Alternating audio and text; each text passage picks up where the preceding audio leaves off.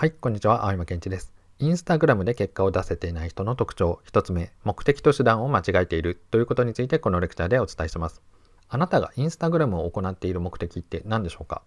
仕事で行っているマーケティングでインスタグラムを使っている以上、目的はですね、制約させること、売り上げを上げることだと思うんですね。ここが最終の目的地で着地点です。そうですよね。あなたが女子高生で自分の承認欲求を満たしたいっていうことであれば好きなだけインスタグラムやってもらえればいいんですけれどもお仕事で使ってる以上目的はですねお客様に商品を販売するだとかサービスを利用していただくお金を払ってもらうってことが最終的な目的地ですよね。まず最初にこれをきちんと認識しておく必要があります。インスタグラムのマーケティングを行ってうまくいったかどうかの判断は制約したか売り上げが上がったかこれで判断しなくてはいけないっていうことなんですね。インスタグラムのいいねの数とかリーチしたアカウント数とかフォロワーの数で判断しても意味がないっていうことです。でもですね、いいねってもらったらやっぱり嬉しくなっちゃうんですよ。そりゃ全然反応しないよりインスタグラムで写真あげたらいいねがたくさんついたら嬉しいじゃないですか。やっぱりそうですよね。でもそこが逆に危険なところだと僕は考えているわけですね。仕事で行っている以上、いいねの数を数えても何ら意味がないんです。インスタグラムにかけた労力、努力、時間数、そういったものに対してどれだけ制約したかで判断しなくてはいけないです。でも、そうは言ってもですね、いいねの数が増えたり、リーチしたアカウント数が増えたら、それはそれでいいんじゃないかって思ってしまいますよね。僕もそう思いたいんですけれども、それをやってしまうと危険な理由っていうのは、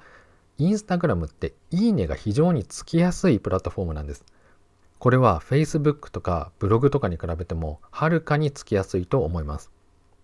で、ここでいいねを押されたからって自分が認められたとか商品を買ってもらうとか予約を入れてもらうとかそういったことにつながるかっていうと直接的にはつながらない。そこを履き違えてはいけないっていうことなんですね。例えばちょっと考えてみましょう。そうですね。あなたが犬ワンちゃんが好きだったとしますよね例えばです。で可愛いワンちゃんの写真があったとするそして非常に愛らしいそしたらあなたがワンちゃん好きだったらいいねって押しますよねところがその写真を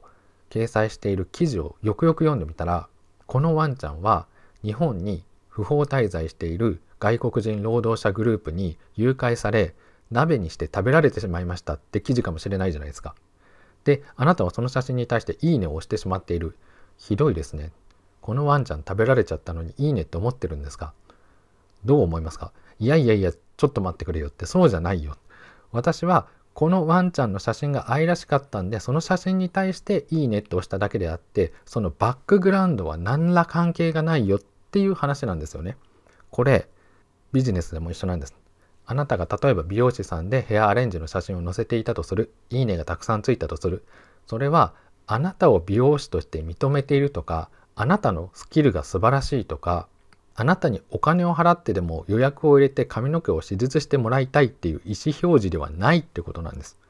ただその写真がいいねって思ったから押した。もしくはそのモデルさんが可愛いとか好みだったから押した。そういっただけなんですね。そこをいいねの数が自分自身の評価と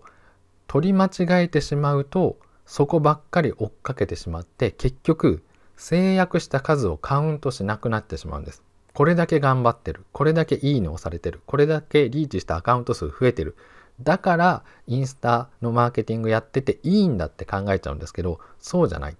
あなたがどれだけインスタにかけて労力を投入したかそれに対してどれだけのリターンが戻ってきてるか